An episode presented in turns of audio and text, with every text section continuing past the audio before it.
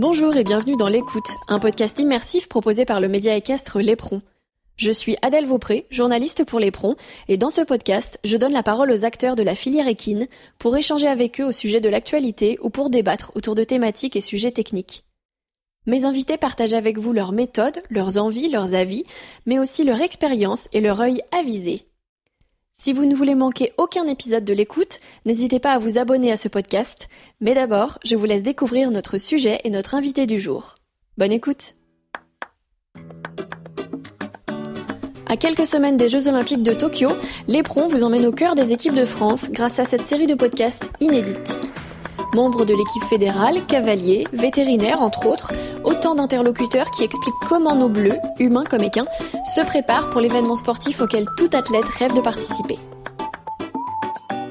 Ce podcast a reçu le soutien des établissements Wateblé, concessionnaires des vents et remorques E4 Williams et camions Chrismar, qui accompagnent tous les cavaliers dans leurs projets de transport depuis plus de 30 ans. Il propose une large gamme de remorques tous usages, tels que les plateaux, bennes, bétaillères, fourgons, mais aussi des vents tractés pour le transport de vos chevaux, ainsi que des camionnettes de chevaux et des camions Chrismar. Les établissements Wateblé assurent un service après-vente toute marque dans leurs ateliers des Hauts-de-France et sont reconnus pour leur sérieux. Nicolas Delmotte, notre invité du jour et partenaire des établissements Wattblé, leur fait confiance et utilise depuis de nombreuses années le vent E4 Williams HB511, un modèle très spacieux disposant d'un pont à l'avant et d'un pont arrière. Il était déjà du voyage avec l'équipe de France de saut d'obstacle lors des deux derniers championnats. D'abord aux Jeux équestres mondiaux de Tryon en 2018 avec Ilex VP, puis au championnat d'Europe de Rotterdam en 2019, cette fois avec Urvozo du Roc. Je veux bien sûr parler de Nicolas Delmotte. À l'aube de ses 43 ans, le nordiste fait partie des prétendants à la sélection pour les Jeux Olympiques de Tokyo. Au micro de l'écoute, quelques jours avant son départ pour le CSI aux 5 étoiles de la Baule, auquel il prendra part dans l'épreuve par équipe avec Urvozo, il dévoile son état d'esprit, sa préparation, explique comment il jongle avec les imprévus de ce début d'année et comment il aborde cet événement qui serait, s'il y est convié, sa première Olympiade. Bonjour Nicolas Delmotte, vous êtes cavalier de saut d'obstacle, membre de l'équipe de France et vous faites partie de la liste de la Fédération française d'équitation pour les prochains Jeux olympiques, ceux de Tokyo.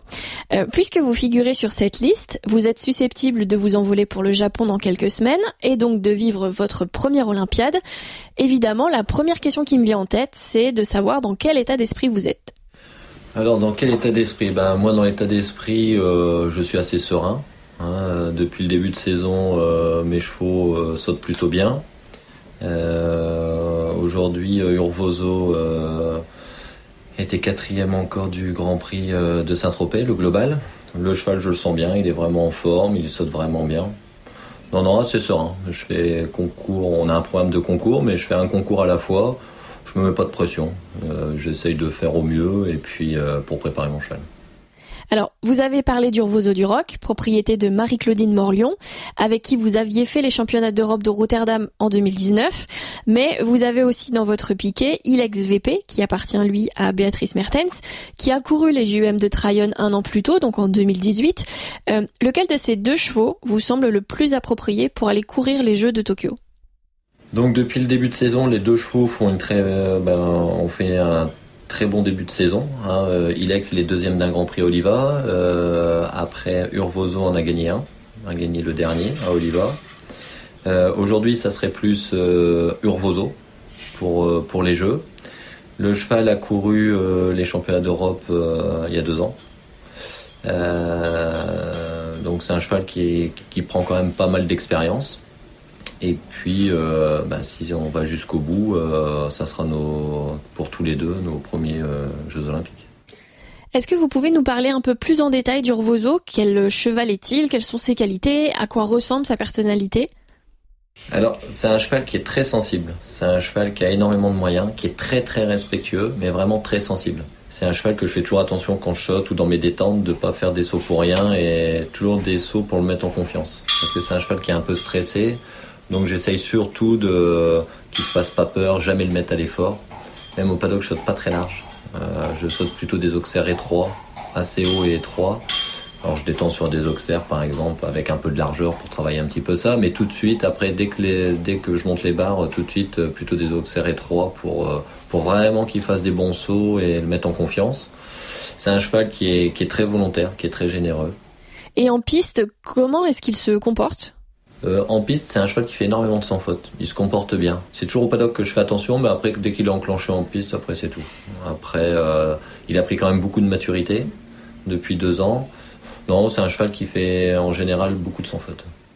Pour aller au jeu, euh, évidemment, il faut un cheval, mais il faut aussi des propriétaires qui sont prêts à embarquer dans cette aventure et qui aussi sont prêts à donner les moyens à leur cheval de, de se rendre à une telle échéance. Cette année, c'est une Olympiade un peu particulière qui va se tenir, on le répète. Est-ce que vos propriétaires, et en particulier celle d'Urvozo, euh, Marie-Claudine Morlion, sont autant motivés par cette Olympiade, disons, un peu spéciale, entre guillemets, que par n'importe quel autre championnat? Alors, c'est que bah, je remercie déjà ma propriétaire euh, du Envozo de Marie-Claudine Morlion de, que son cheval a eu au jeu. Parce qu'au début, elle voulait pas. Au début, elle n'était pas partante pour aller là-bas. Elle se posait beaucoup de questions. Bah, comment ça allait se passer les jeux, euh, la chaleur, euh, l'organisation. Donc, elle était très inquiète. Donc après, je l'ai quand même rassurée. Je lui ai dit qu'il n'y avait pas de souci. Déjà, quand on avait été à Trion, il faisait déjà très chaud, mais les chevaux étaient bien logés. Euh, les chevaux sont très bien suivis par le vétérinaire, donc euh, donc voilà, j'ai pu la rassurer et puis euh, donc à la fin elle m'a dit ok, tu peux tu peux prendre le cheval. Donc donc au début elle n'était pas trop partante, mais mais maintenant elle est ok, elle est même contente. Elle a fait ça vraiment pour moi, quoi, pour vraiment me faire plaisir à moi. Aujourd'hui, est-ce que vous avez déjà des assurances sur le fait que Marie-Claudine Morlion puisse se rendre sur place au Japon pour voir son cheval courir cette Olympiade s'il est sélectionné? Parce que les conditions sont quand même très très carrées, presque presque restrictives, j'ai envie de dire. Alors ça va être très réglementé apparemment, hein. ça va être assez strict. Hein. Il y aura toujours des tests PCR, on va être testé tous les jours. On va. Ma propriétaire veut pas aller là-bas.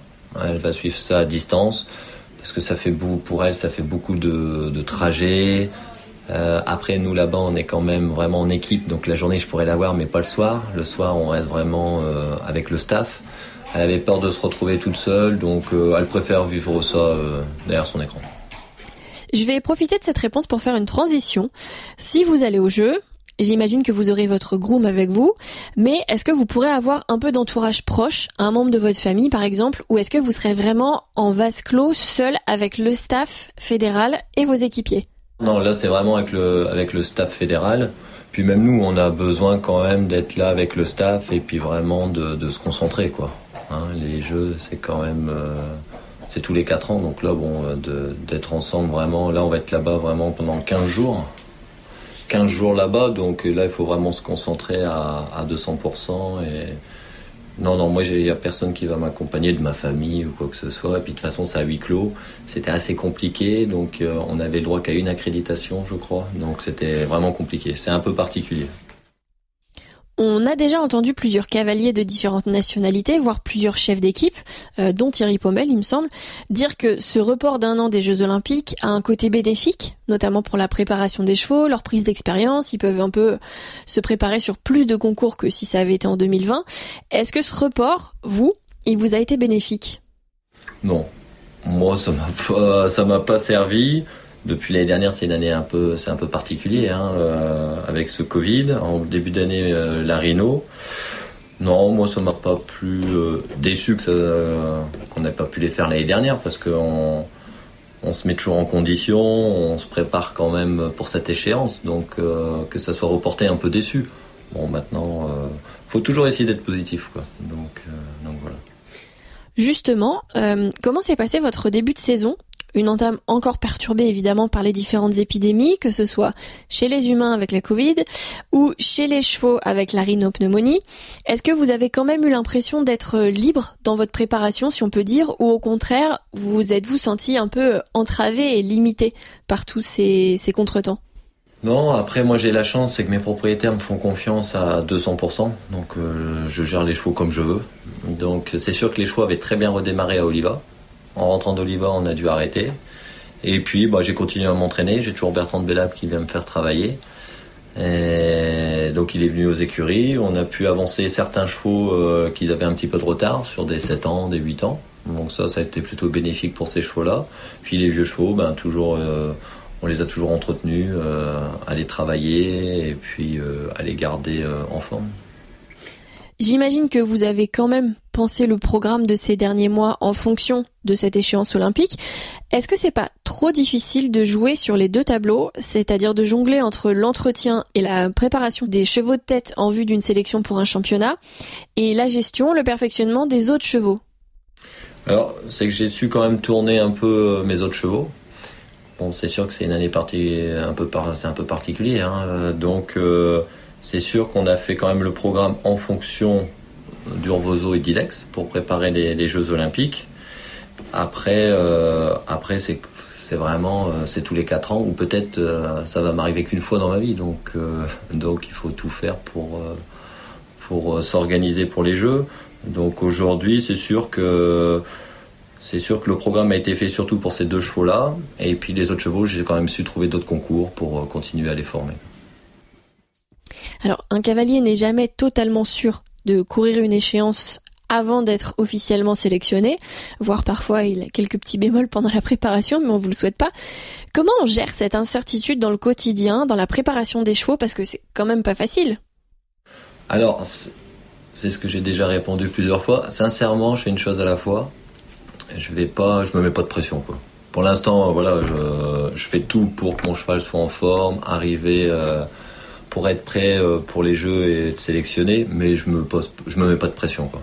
Je me mets pas de pression, je fais comme j'ai l'habitude de faire. Donc, euh, donc voilà, j'ai pas, je vais pas changer mon fonctionnement parce que c'est les jeux, je reste moi-même et puis, mais je me pose pas de questions.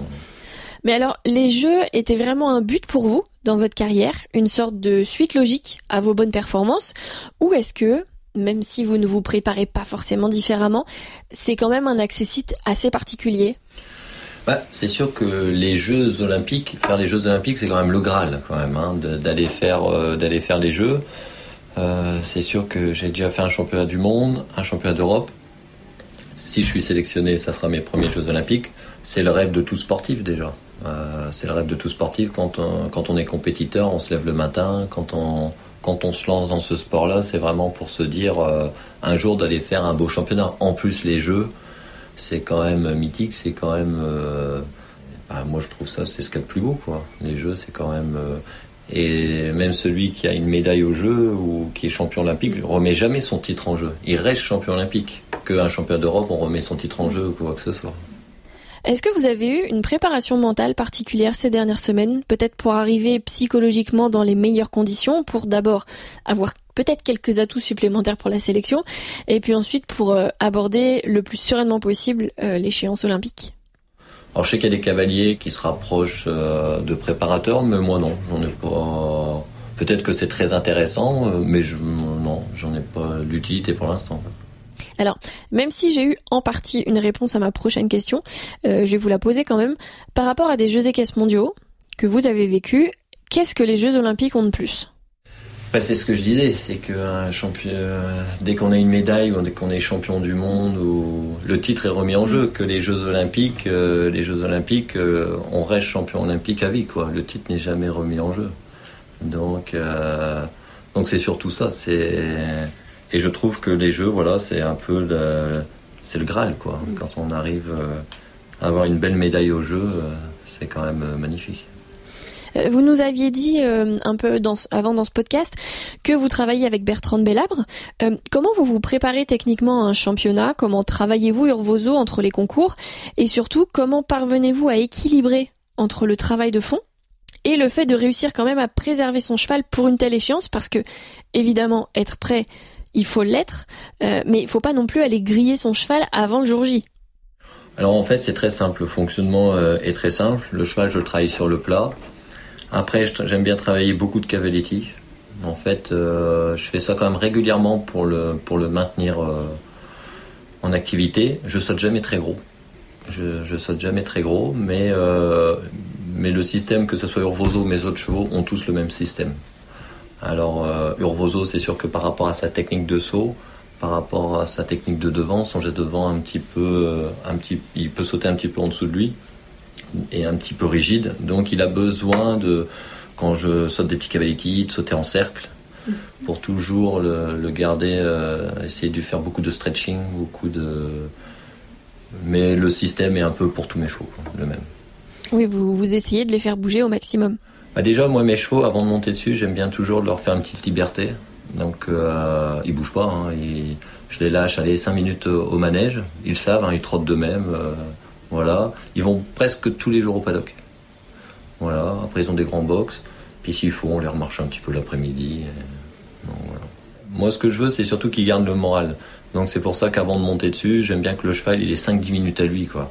Hein, sortir un cheval de, de son box, tout de suite monter dessus, pour eux, c'est pas marrant. Donc, c'est pour ça que j'aime bien les mettre toujours un peu en liberté avant, pour qu'ils aient 5-10 minutes à eux, et qu'ils arrivent à s'échauffer euh, sans la selle, sans le cavalier.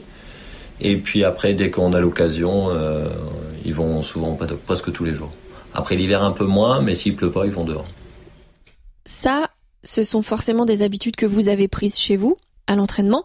Est-ce que vous avez aussi des petites habitudes ou des routines, j'ai presque envie de dire, lorsque vous êtes en concours? Non, c'est toujours à peu près pareil. Dans mes détentes, c'est très simple. J'aime bien monter un peu, euh, d'échauffer mes chevaux une heure avant l'épreuve. Voilà, euh, pour le, cheval de Grand Prix. Hein. Euh, pour qu'il reste chaud. Hein. Le, matin, c'est juste aller le balader. Mais après, si je peux, c'est le remonter une heure avant l'épreuve, pas longtemps, mais vraiment pour l'échauffer que, lorsque j'arrive au paddock après pour sauter, c'est juste un, réveil musculaire, quoi. Et que ça soit pas très long. Et puis je saute, allez, au paddock, si je fais 10 sauts, c'est maximum. C'est le grand maximum. 8.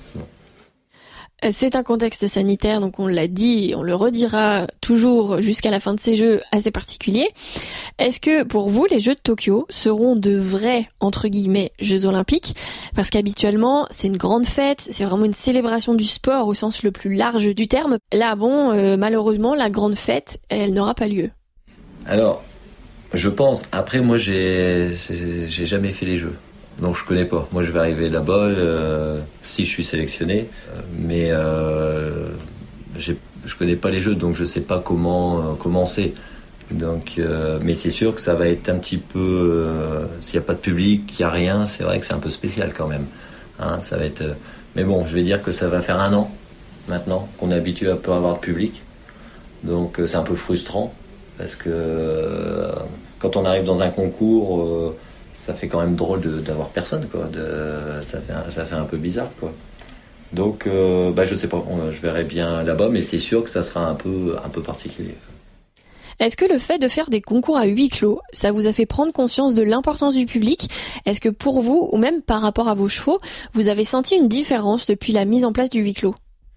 Bah, c'est surtout, euh, c'est surtout le, bon, on va dire qu'on prend un peu l'habitude, mais c'est quand même triste, quoi. C'est quand même triste. C'est sûr que quand on rentre en piste sur des beaux concours et qu'il y a quand même ce public et qui est, c'est quand même encourageant, c'est quand même une motivation, c'est quand même, euh, c'est, quand beaucoup mieux, quoi. Et puis même que les propriétaires viennent plus facilement, que là c'est restriction, quoi. Au début les propriétaires pouvaient pas venir, maintenant ça va, ils peuvent se déplacer.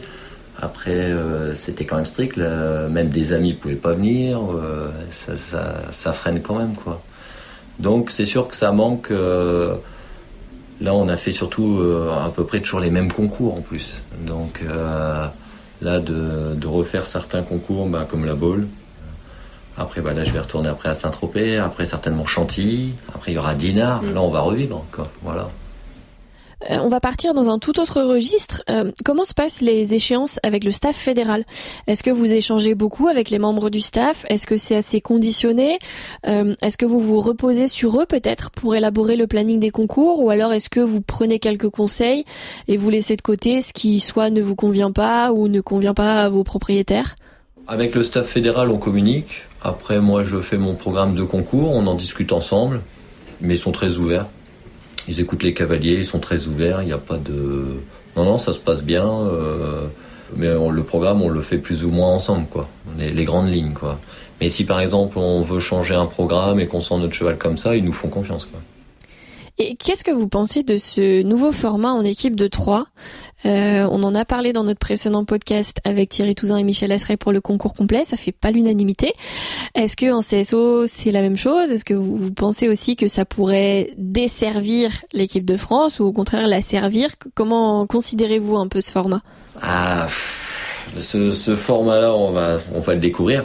C'est sûr que là, euh, si par exemple les deux premiers sont sans faute et que le dernier fait un gros score, on peut très bien être, je sais pas, une idée d'être dans les trois premiers et finir euh, pas dernier, mais presque quoi. Donc je pense qu'on va avoir vraiment des retournements de situation euh, importants. Quoi. Donc c'est pour ça que le choix des trois, là c'est sûr que là on n'a vraiment pas le droit à l'erreur. Justement, le choix des trois. Alors, je sais, vous n'êtes pas sélectionneur de l'équipe de France, mais on va quand même jouer à ce petit jeu. Qui verriez-vous aux Jeux Olympiques cette année? Ce n'est vraiment qu'un pronostic, en fonction de ce que vous voyez et de ce que vous pensez aujourd'hui en tant que cavalier intégré à l'équipe de France. Aujourd'hui, dans, les chevaux qu'on voit, on voit quand même le, cheval de bah, Pénélope, ces deux chevaux sautent vraiment bien. Après, euh, le cheval de Kevin qui saute quand même bien. Après, euh, on a aussi celui de Mathieu Billot, qui est vraiment en forme, et pareil. Après, Olivier Robert, qui a gagné quand même euh, Madrid, que son cheval est vraiment en forme. Et puis après, il y a le mien qui, qui saute bien aussi. Donc voilà un peu en, aujourd'hui, un peu, ça tourne autour un peu de ces cavaliers-là. Est-ce qu'il y a euh, une bonne ambiance en équipe de France? Parce qu'on sait que c'est la cohésion d'équipe, ça fait aussi beaucoup dans un championnat. Oui, moi, je, bah moi je m'entends bien avec tout le monde, donc il euh, n'y a pas de, y a pas de, y a pas de souci. Mais en général, ouais, ouais, il y a une bonne ambiance. Outre une médaille évidemment ou un bon résultat, euh, qu'est-ce que vous aimeriez ramener de Tokyo dans ce contexte toujours un peu particulier? Dans ce contexte, euh, bah déjà, euh, j'aimerais bien ramener une médaille. Hein ça, ça serait bien. Et puis surtout, ce qui est important, c'est moi, ce que je veux, c'est prendre de l'expérience. Parce que par rapport à Kevin, Pénélope, moi, j'ai pas encore fait énormément de championnats. ils en ont déjà fait plusieurs. Donc, moi, j'ai envie encore de prendre beaucoup d'expérience. Surtout qu'après Paris 2024, on a, on a les Jeux chez nous. Donc donc je serais très heureux d'être euh, sélectionné pour euh, déjà Tokyo et puis après pour être au moins prêt euh, si j'ai un cheval pour, pour Paris. Quoi. Parce que quand on rentre dans un championnat, tant qu'on n'en a pas fait, c'est quand même particulier. Hein. Donc il faut quand même rentrer, voilà, il faut les vivre pour se, pour se rendre compte et pour prendre de l'expérience. Donc voilà. Vous êtes à la bourse ce week-end. Euh, ensuite, euh, après ce concours-là, quel va être votre programme, que ce soit en termes de concours ou de regroupements fédéraux, qui font vraiment partie intégrante de la préparation avant un grand championnat donc ça, on va en discuter à la boule. On va avoir le, staff euh, fédéral, donc on, va en discuter. Moi, après, Onvozo va avoir deux week-ends tranquilles, hein, parce que là, on avait fait un programme, et là, il va souffler pendant deux week-ends. Après, j'ai Ilex qui va. moi, je vais continuer à tourner. Il y aura Ilex qui va faire le 5 étoiles à Saint-Tropez. Et puis après, on verra un peu le programme. Euh, si on va à Chantilly, ou en même temps, il y a aussi Saint-Tropez. S'ils veulent qu'on refasse un parcours, par exemple avec Urvozo sur le sable. Voilà. Et puis après, il y aura Dinard, où je prendrai certainement euh, Ilex. Donc voilà, on va voir un peu euh, ça pendant la boule. Merci beaucoup Nicolas Delmos de m'avoir accordé du temps dans votre planning chargé. Bonne chance pour la boule ce week-end et rendez-vous, je vous le souhaite, à Tokyo. Eh ben, merci beaucoup pour cette interview, c'était très sympa. Un grand merci à tous d'avoir écouté ce podcast. J'espère que cet épisode vous a plu. Si c'est le cas, faites-le savoir en mettant 5 étoiles sur Apple Podcast ou iTunes. S'il y a des sujets ou des thèmes dont vous voudriez entendre parler, n'hésitez pas à écrire à la rédaction de l'Éperon via nos réseaux sociaux Facebook ou Instagram. Et pour en apprendre toujours plus sur le monde du cheval et des sports équestres, rendez-vous sur notre site internet lespron.fr. Prenez soin de vous, je vous retrouve très vite pour un nouvel épisode.